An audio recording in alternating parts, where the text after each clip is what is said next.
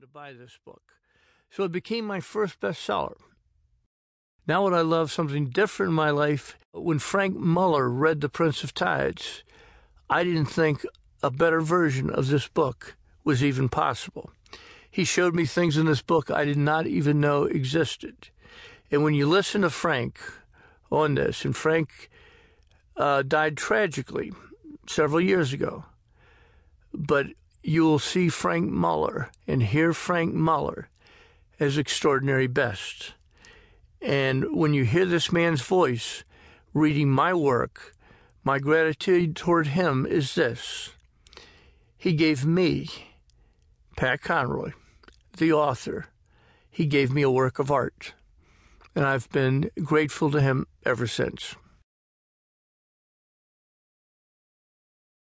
Prologue My wound is geography. It is also my anchorage, my port of call. I grew up slowly beside the tides and marshes of Colleton.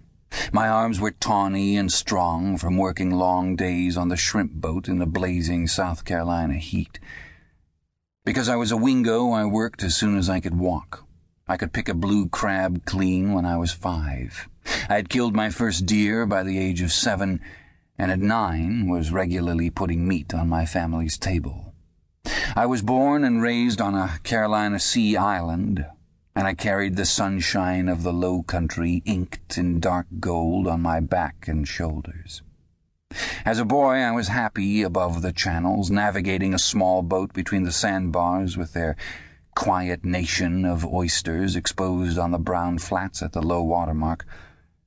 I knew every shrimper by name, and they knew me and sounded their horns when they passed me fishing in the river.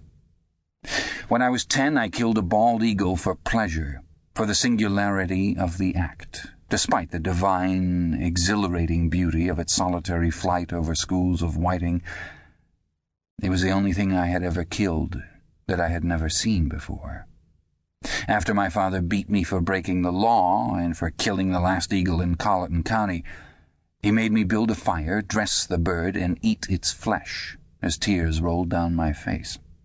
Then he turned me into Sheriff Benson, who locked me in a cell for over an hour. My father took the feathers and made a crude Indian headdress for me to wear to school. He believed in the expiation of sin. I wore the headdress for weeks until it began to disintegrate feather by feather. Those feathers trailed me in the hallways of the school as though I were a molting, discredited angel. Never kill anything that's rare, my father had said. I'm lucky I didn't kill an elephant, I replied. You'd have had a mighty square meal if you had, he answered. My father did not permit crimes against the land. Though I have hunted again, all eagles are safe from me. It was my mother who taught me the southern way of the spirit in its most delicate and intimate forms. My mother believed in the dreams of flowers and animals.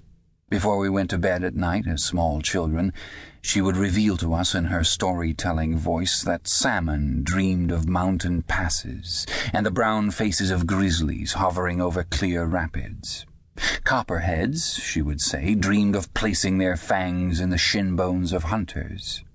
Ospreys slept with their feathered, plummeting dream selves screaming through deep, slow-motion dives toward herring. There were the brute wings of owls and the nightmares of ermine, the downwind approach of timber wolves in the night stillness of elk. But we never knew about her dreams for my mother kept us strangers to her own interior life. We knew that bees dreamed of roses, that roses dreamed of the pale hands of florists, and that spiders dreamed of luna moths adhered to silver webs. As her children, we were the trustees of her dazzling even songs of the imagination, but we did not know that mothers dreamed. Each day she would take us into the forest or garden and invent a name for any animal or flower we passed.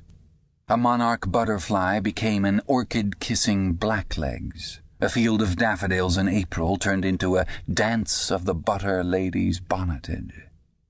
With her attentiveness, my mother could turn a walk around the island into a voyage of purest discovery.